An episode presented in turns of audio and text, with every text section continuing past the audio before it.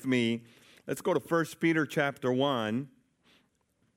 We have been talking about discipleship, and uh, today we will continue to dive into that discussion, what it looks like to, uh, to be a disciple. Um, last week, we looked at Jesus and how he made disciples. And we noticed something about Jesus' way of making disciples. It really is, is very different from uh, m- modern culture. It's not really attractive or attractional. But there, even though there were some things that he did to draw attention, immediately he dealt with the truth of the matter. And so, what we saw last week is that Jesus, number one, there was miraculous power that accompanied the ministry of Jesus, right? And it got people's attention. And immediately after it got people's attention, the propensity, the, the, the, the, what we do as humanity is that we, we like the miracles, right? So humanity went for more of the miracles, which was the fish and the bread. And when they came to Jesus for more miracle, for more fish and bread, Jesus addressed the heart of the issue. Said, What you need is not bread, what you need is me. I am the bread of life. So he addressed that issue immediately. We also saw that Jesus, again, the way he makes disciples is he uses his miraculous power for the sake of the kingdom of God, for the glory of God. Number two, he preaches the truth without apologies, right? He doesn't sugarcoat it. We see it all throughout the gospel that Jesus did not sugarcoat the truth. And uh, one of the incredible ways that Jesus makes disciples is by actually declaring or saying certain things that will make people go away. Right? So, what he did, you want to be a part of me? Eat my blood and uh, drink my blood and eat my flesh, right? And he didn't really explain that. And obviously, he wasn't talking about the physical reality, he was talking about a spiritual reality, but he didn't care to explain that, right? Why? Because as he's calling people higher, ultimately, when you call people higher, some people are just not going to want to go there. And, uh, you know, have you ever been to a wedding and heard vows go like this? Well, I think I'm going to maybe commit to you for rich or for poor, maybe. I don't know. I'm thinking about it. Never heard anything like that, right? That would be kind of scary, right? Well, in the same way as God calls us higher, God calls people higher, the commitment, the communication of that commitment, the reality of the covenant intensifies. So the call of discipleship is an intense reality. And so Jesus was losing many folks in order to call disciples. And as we looked at that text, we said that we have to commit to seek Him first, not the miracles. Thank God for the miracles. Ask God for the miracles, but seek Jesus first. Second, we got to commit to obey Him because true belief is to obey God. We also said that we need to sustain ourselves with the sacrifice, what Jesus has done for us. We're not too mature as believers to the point that what Jesus has done for us on the cross cannot satisfy and cannot nurture. It still nurtures us right now, right? And we also said that we got to let the truth of God do the work. It is God who saves, not us. We got to declare the truth that if people respond how they want to respond, that's between them and God. We got to declare the truth of God's word. So today, I'd like to talk to you about one of the expectations of being a follower of Jesus, of being a disciple, that is very clear in Scripture. Today, I want to talk to you about being holy. Want to talk to you about being holy. The Bible says, Be holy, for I am holy. Hagios is the Greek word. Uh, hagios is a Greek word that could be uh, translated in many different ways. Consecrated. When something's consecrated, it's like an instrument that has been cleansed, that has been anointed and separated for holy purposes in the temple. When something's sanctified, something has been cleansed from all impurity. When something is set apart, it means, well, that can only be used for this. It can't be used for anything else, right? This is important. Imagine if the doctor used the, uh, the surgeon uses the same scalpel to spread peanut butter and jelly, right? And that, that, would, that, that would be weird, right? No, there are certain things that are set apart. And in the same way, God calls you and I to be holy, set apart, consecrated, sanctified, right? For his purposes. And before we dive into this message, Holiness is something that intimidates us. It intimidates all of humanity, the word holy, in a sense. Why is, that, why is it that holiness is intimidating? Because of sinful nature, right? What does it introduce into humanity? Shame and guilt. And shame and guilt runs from holiness. So within the sinful nature, it's hard to grasp holiness because the sinful nature wants to hide, just like Adam and Eve. They want to hide. Uh, but holiness is a powerful, wonderful thing. And we need to redeem that word. Words like consecration, sanctification, being set apart, being holy, those are, you love those words. Do you want me to prove to you why you love those words? Number one, God is holy. And you want him to be holy. What does it mean that God is holy? It means that he's pure. He doesn't have any double connotations when he speaks. He, he doesn't have any impure motives for you. He's not going to set you up for failure. He's not sitting up there in heaven like, Mwah. you know? He's not like, you know, leading you in this. There's a lot of people, I know it sounds funny, but there's a lot of people who think, what if I'm deceived all along? And they live their life in constant fear that God is not telling them the truth. That's not who God is. He is holy. Holy means pure. Holy even means vulnerable. God made himself vulnerable. He became flesh. Holy means humble, kind, gracious, perfect in justice, but great in mercy. And his mercy triumphs over justice, over judgment, which is justice, by the way. Judgment is not a bad word either.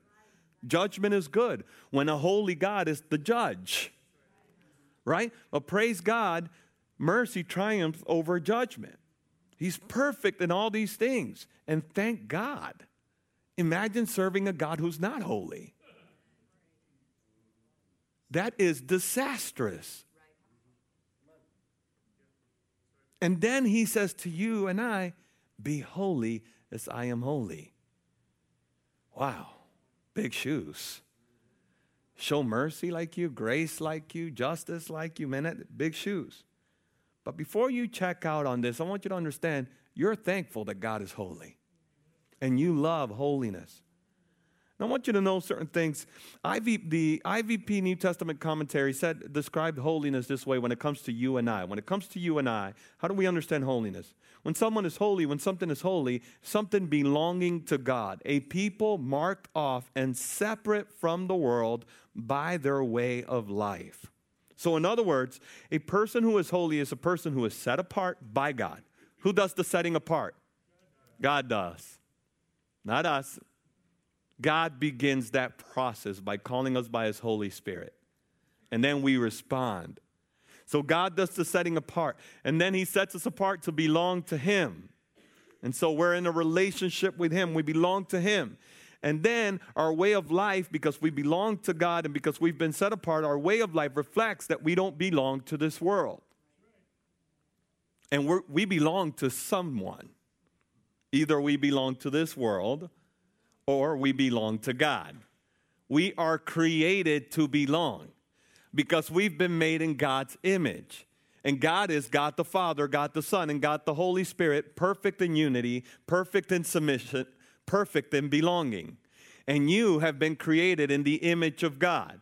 Some of you may think that belonging to someone is negative or you only see that word in a negative sense, but you got to redeem that reality. Belonging is very important. Independence, independence is overrated in America. It's very overrated. You've been created in the image of God to belong, even in your singlehood, right?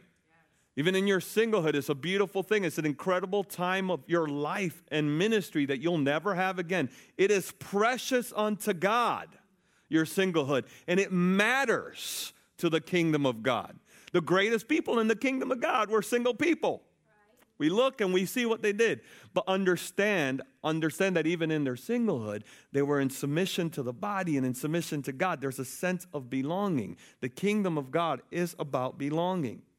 And if we belong to Him, our lives reflect the reality that we don't belong to this world. Now, what does that mean? You see, before we belong to God, before we belong to God, the Bible says that we belong to death. Those who are not in Christ are dead in sins, and to be dead in sin is to live in sin. Ephesians chapter 2 reads this way And you were dead in trespasses and sins in which you once walked, following the course of this world, following the prince of the power of the air, the spirit that is now at work in the sons of disobedience. It continues to go that Jesus Christ set us free, brought us into his marvelous light, right? But before coming to faith in Christ, we were dead in sin. In other words, sin had dominion. We belonged to sin. It had control, like we were Pinocchio and sin was Geppetto, the spirit of disobedience, right? Sons of disobedience. Our father, our heritage, our inheritance was rebellion and disobedience. It's crazy the way the Bible describes it, and it always leads to death. And also, the Bible tells us that um, uh, again, that's not the reality for those who are in Christ, but it also tells us that this is, this is the picture of those who are not in Christ, who are not holy, who are not sanctified, who are not walking in the Lord. And this is First John chapter 2. What does it look like to, to live a worldly life, or to, what does the worldly life look like? Because some would say, well, I live in this world.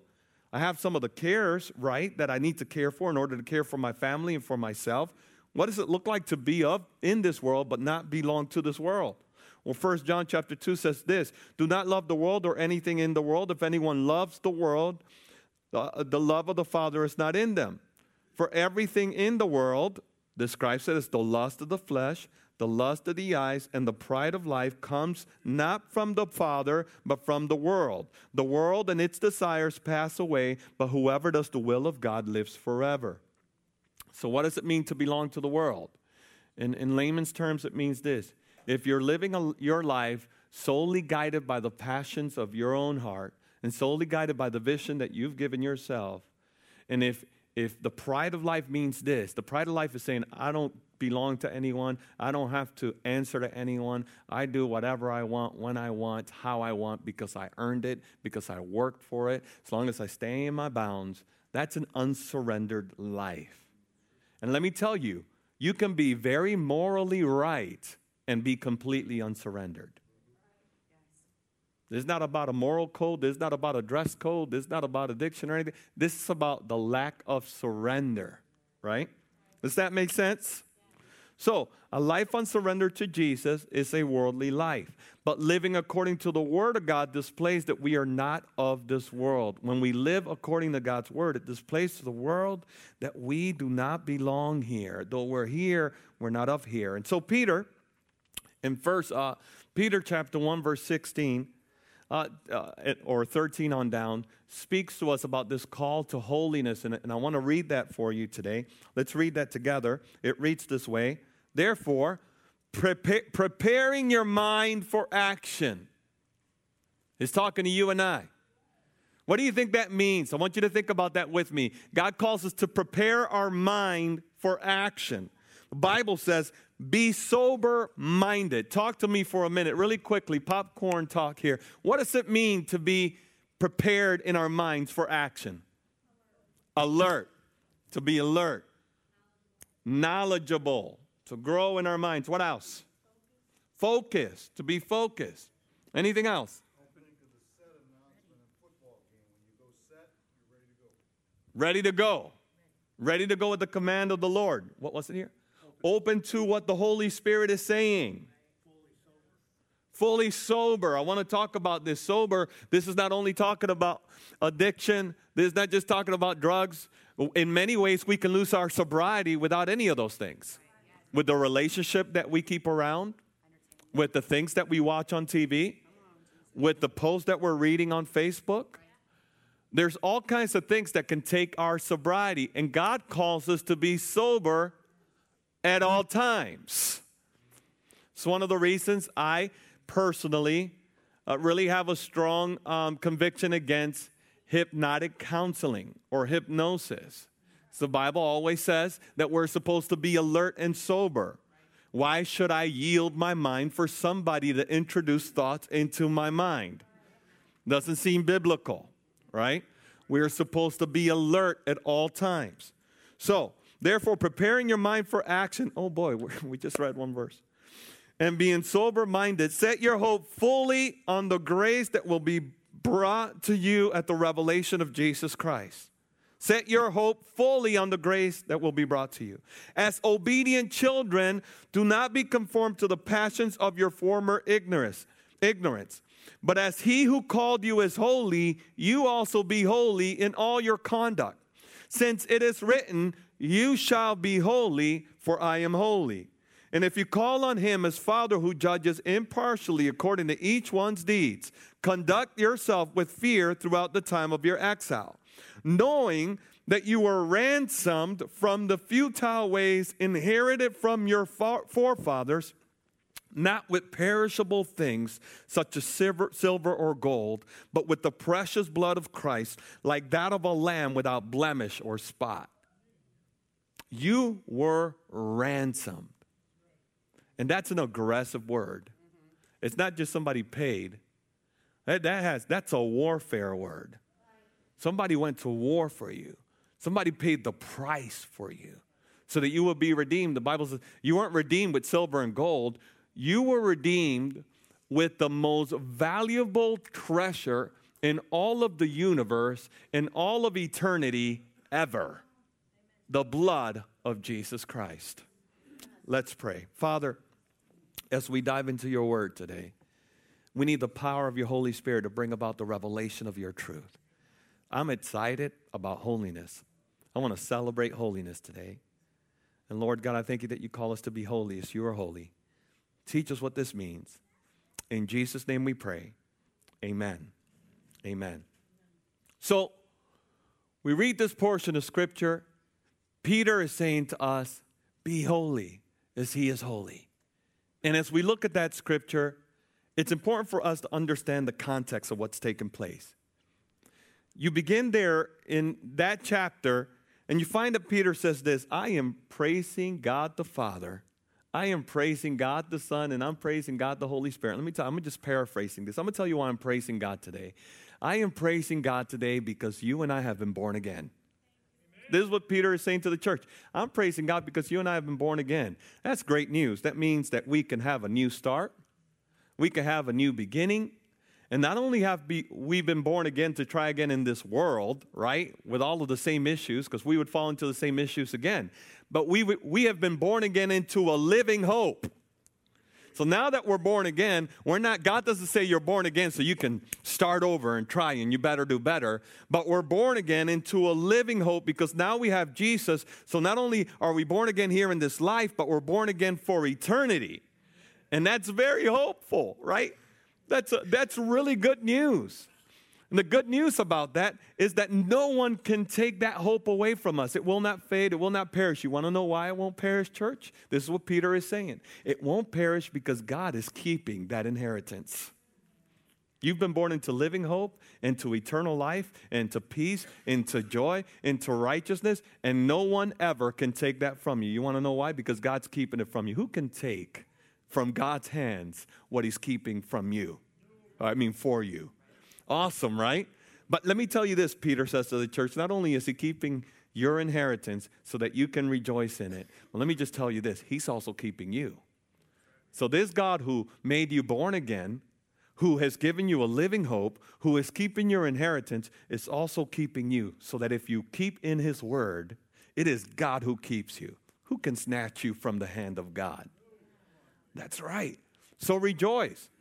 And then he says, you know, that's why when we go through trials, extreme suffering, when we go through things that are excruciating, we're able to persevere. Because we know that these are temporary and light afflictions compared to the glory that will be revealed to us. We're looking forward to that reality, and we are 100% convinced that these hard times that we're going through are actually hard times that we need in order to give God the glory. So instead of fighting these hard times, instead of rebuking the devil in these hard times, we praise God. We keep our eyes on the living hope. We can't wait for him to return. He's keeping my inheritance and he's keeping me. And I'm looking forward to him in the midst of my suffering. And by the way, Peter says, the prophets talked about this all along. Back in the days, Ezekiel, Jeremiah, Isaiah, Hosea, Amos, Haggai, Zephaniah, and Malachi, all of the prophets. This is what Peter is saying in the earlier verses. He says, all of them prophesied of that which was to come through Jesus Christ. And God revealed to the prophets that their ministry was basically to serve us. Whoa. I want you to just think about it for a moment. Isaiah, Ezekiel, Jeremiah and all of the prophets' ministry existed to serve and equip you. God's plan was to use the prophets to minister to you. Isn't that humbling? Isn't that wow? That's so humbling.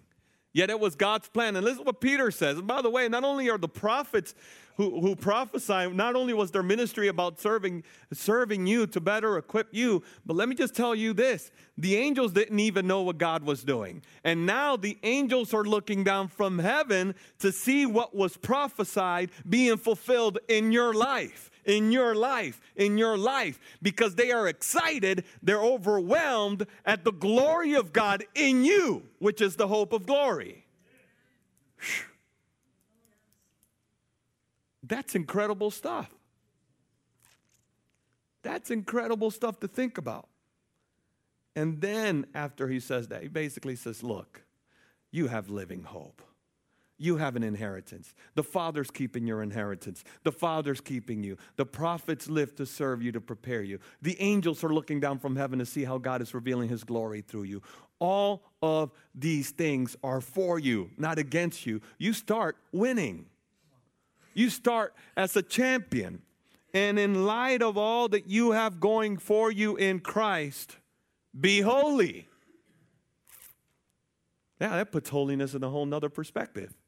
Well, God's keeping me. He's keeping my inheritance. He's given me new birth. He's called me to this living hope. He's filled me with His Holy Spirit. Man, this puts holiness in a whole nother perspective. It doesn't depend on me, it depends on what He's already done. And in light of what He's already done, what does that holiness look like? Number one, don't be lazy in your mind, be ready for action, stay sober. One of the main commandments in the Bible is what? Love the Lord with all your mind. Love the Lord with all your mind. We preached about this several months ago. You have a responsibility to grow mentally. As a Christian, you have a responsibility to educate yourself the truth of the kingdom. The fact that God has called you, no matter in what state He's called you, whether you were studious or not, the reality of the matter is that God calls you into His wisdom. So I want you to begin to pray. Say, God, you have called me to have the fear of the Lord, which is to live my life in reverence of you. Therefore, the fear of the Lord, according to the word of God, is wisdom. So, God, I want to live my life with wisdom. I want to, I want to be alert. I want to be a student of your word. I want to know the truth. Love the Lord with all your mind. Loving the Lord with all our mind is living a holy life. Second, await his return with joy. You know, they say that in retirement, when you're or whenever you're investing in stocks, one of the key principles is don't invest don't put all your eggs in one basket, right? Make sure that your investments are spread out so that if anything were to happen with one stock, you know, you don't lose all of your investments. It's a wise thing to do. But when it comes to the kingdom of God, there's one basket. the hands of the Lord Jesus Christ. And he says, "Give me all that you have. Give me all that you have." Put it at my hands, right? And so, uh, what does it look like to wait for the return of the Lord Jesus Christ? To live our lives, handle our finances, handle our relationships, handle our, you know, how we do our lives in light of the reality that Jesus can come back at any moment. Does what you invest in reflect the fact that you're looking forward to Jesus' return? That doesn't mean that you neglect your needs now. It means that you understand that you do not live for the kingdom of this world, you live for that one which is to come. What does that look like? I want you to have vision for your life and your marriage and your finances. I, I promise you, I am completely convinced of this reality. If you go to God and you say, God, I want, I want my finances to shake earth for the kingdom of God. I want you to give me vision for my finances, my resources, my job, my energy. That God will not be silent. He will not be silent. He will instruct you. I'm not picking up another offering. Don't worry about that. But I'm convinced that if you submitted yourself to God that way, that God will give you a vision for life that you couldn't even have imagined. Awaiting his return with joy means that we put everything in for the return. We're waiting for him. Third, he said, imitate and seek the favor of the Father. He says, be holy as I am holy. Right? Be holy as your heavenly Father is holy. If you call him Father and Judge, who judges impartially, be holy. And it's kind of like, you know, I see Lily once in a while, she puts on her mama's shoes and she starts walking around and giggling. right? And you see kids that do that, right? They want to wear their dad's shoes or their, par- their mama's shoes and they're walking around, right? Because they just think they're classy or good looking. They just want to be so grown up so much, right? There has to be that desire in you as a child that you long to be holy as your Father in heaven is holy. That you put on those shoes, not because it's, of course, you're aware those shoes are too big. Of course, you know that that's way beyond you. But you start imitating your Father in heaven because it brings Him joy. Say, boy, I'm not anywhere near to who you are, God, but I want to be just like you and I'm going to put on these shoes and just walk. And I'm going to feel clumsy because these shoes are big, but I'm going to grow into them. And when I grow into them, I'm going to be just like you. You see, holiness is something to celebrate, not something to dread. Holiness is something to grow into, not something to push away from. Imitate and seek the favor of the Father. And ultimately, the last thing that Peter basically said in that scripture is remember the price that was paid for you. Remember the price that was paid for you. You're a pilgrim. You don't belong to this world. You have been ransomed, by, ransomed uh, summed by the precious blood of the Lord Jesus Christ, which is the most valuable resource in all of eternity, in all of the spiritual and natural world. God paid it, spent it for you. Therefore, be holy as I am holy. Some of you are here today, and maybe you want to say, I don't know that I can live this way and that I can pay that price. I don't know that I can be holy.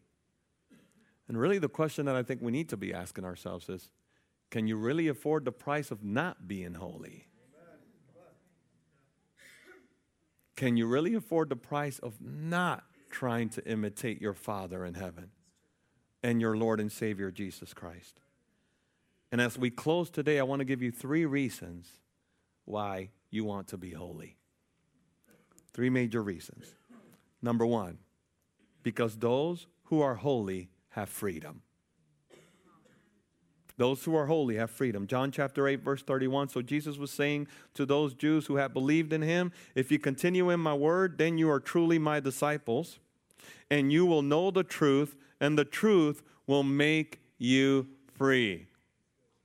What's the beginning of holiness? Number one, the revelation of who God is. Where do we have God's revelation of who He is? In the Word of God. So, how do we begin to take steps in being holy? Being in the Word of God. And as we continue being in the Word of God, God will reveal His truth to us when that revelation of God's truth will come to us, we'll realize, wow, this is freedom and this is not freedom. But I'm living in not freedom, but God's called me to freedom. I don't know how I'm going to get there, but I'm going to keep in the Word a little bit at a time until I'm closer to here than I'm closer to there, right? Because the Word, if I continue in it, it sets me free. And if the Word sets me free, I'm free indeed, completely. Amen?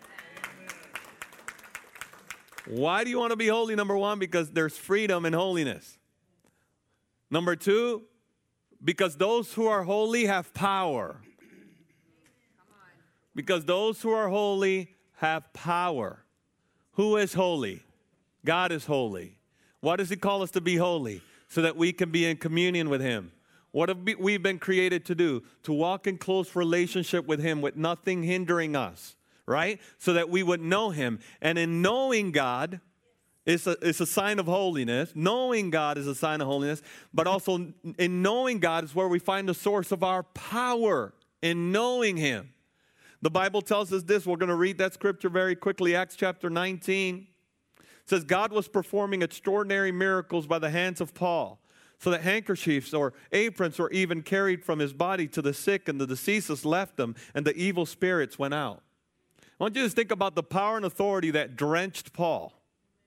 It was so thick that the, the Bible basically tells us that people were taking cloth and things that they would touch, uh, that Paul would touch, and then they would take, and then God would do incredible things in others' lives that are not even there. Can you imagine that? I mean, how did I find out that that worked? Yeah, it must have been that it, that it was happening without them noticing that they were preaching and somebody who was blind stumbled on them and then all of a sudden, wow, I could see. It's like, whoa, man, I'm preaching. Dude, you're scaring me. You know, I mean, what happened? How did they find out that that actually worked? You know, it's not like they started an apron ministry, Apron Assembly of God. Take this apron to your grandma, she will be saved. No, you know, no, it's not nothing like that. So it must have been that just by happenstance, by the glory of God, things were happening so fast that these things were just by the shadow of Peter, people were being healed. God was putting faith in people and God was moving. And in the midst of the move of God, there's always those who try to copy.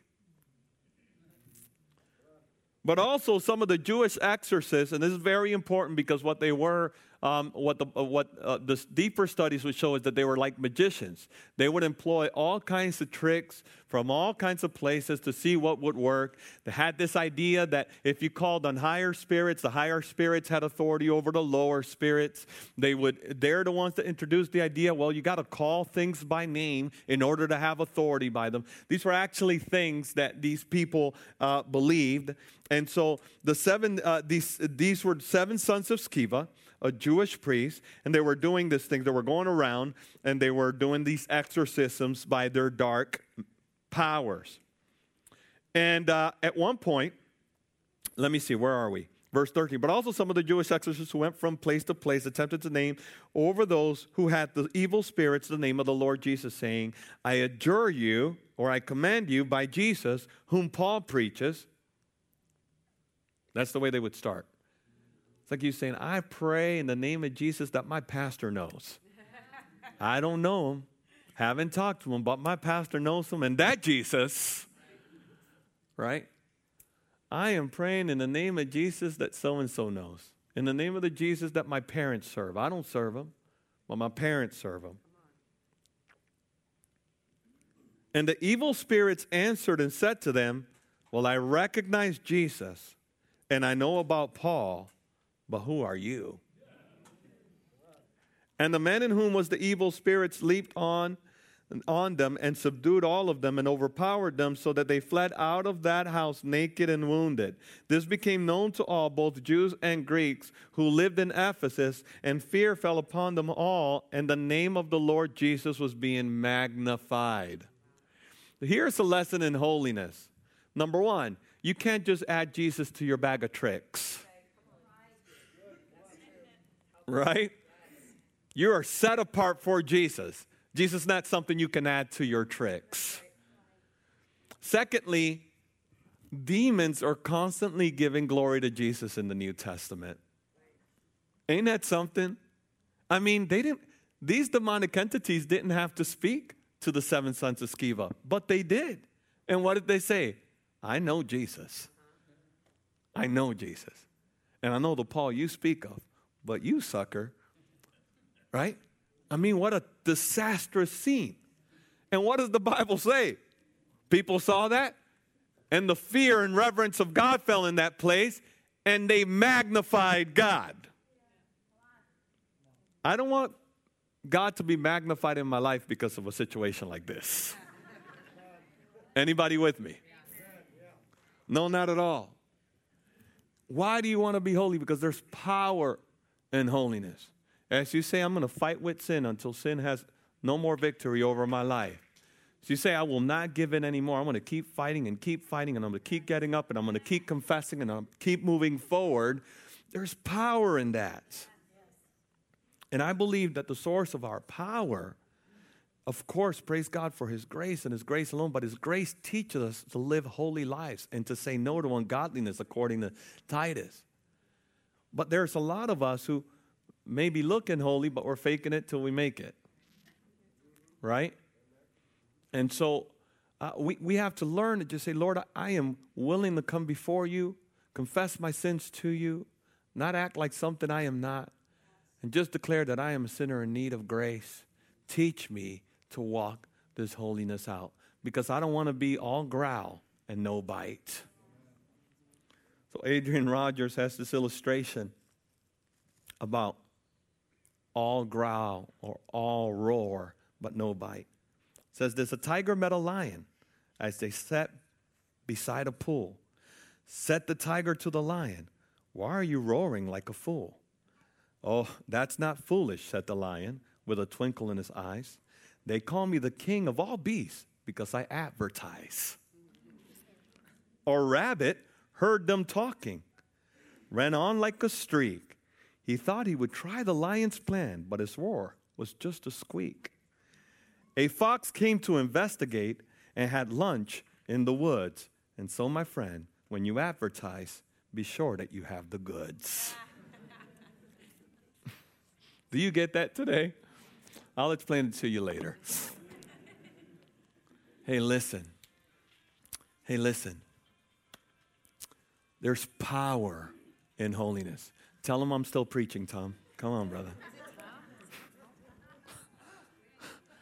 listen. There's power in holiness. And I know that this may seem a little bit tough, but can I just encourage you today? We can't walk and have victory if we're not choosing holiness. Bible says be holy as I am holy.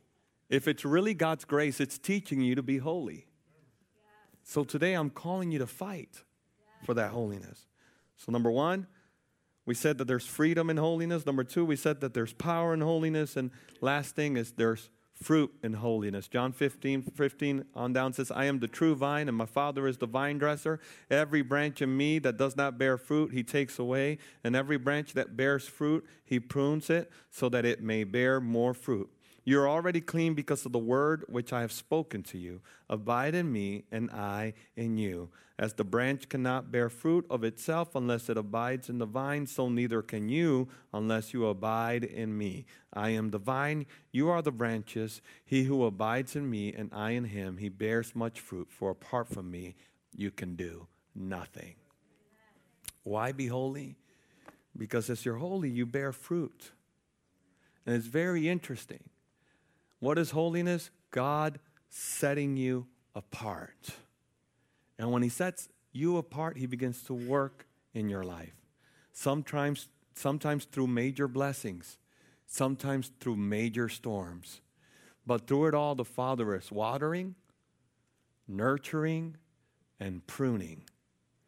And all of that is the process of God making you holy. Would you stand with me today?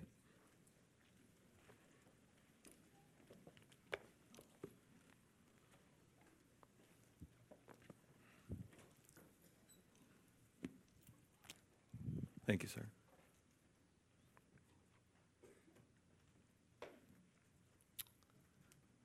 So, in other words, I have super good news for you.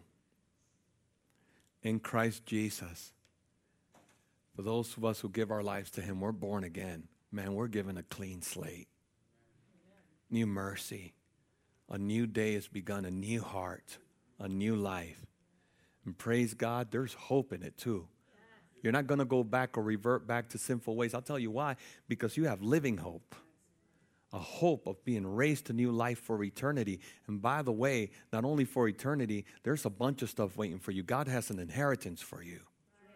And that inheritance, nobody can take away, and time will not make it fade away. You want to know why? Because God's keeping it. And not only is He keeping that inheritance, He's keeping you. And as He's keeping you throughout that process, I just want you to know that He is constantly ministering to you through His Word. By the way, the prophets were there to serve you, to minister to you. And now even the angels look down and they're amazed. They're like, wow, look at the glory of God in Tom. Look at the glory of God in Scott. Look at the glory of God in Carmen. Look at the glory of God. And they're amazed. So listen, you have all that for you. You have everything you need in life. In light of that reality, be holy. Be holy. Be holy. Keep alert.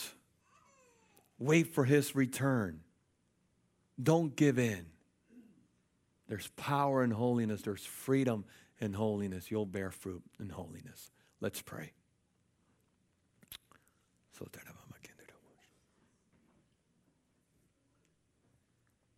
Thank you, Jesus. Thank you, Jesus. Lord, today we thank you that you are holy. Man, are we glad that you're a holy God. I'm so grateful that you're not a tyrant. That there's no double meaning to your word or no fine print. I thank you, God, that your plan for me is not an HMO.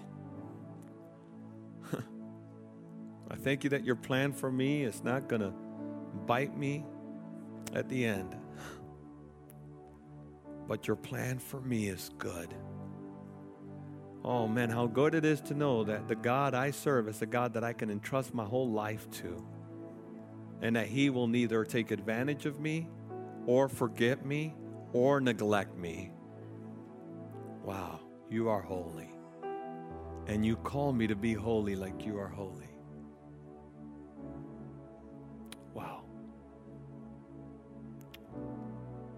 So we say yes, oh God. We say yes, oh God. We say yes.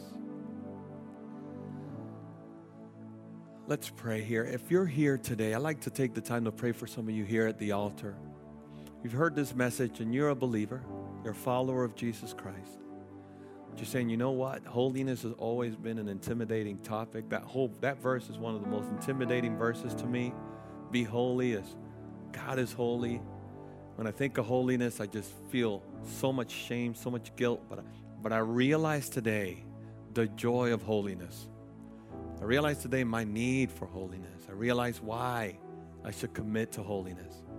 And today, I just want to come to the Lord to say, Give me a new mind, a new appetite for holiness. And I say yes to the call and discipleship to be holy.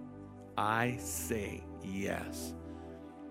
If that's you today, would you come to the altar right now? Just respond to the Lord right now. You're saying, I say yes.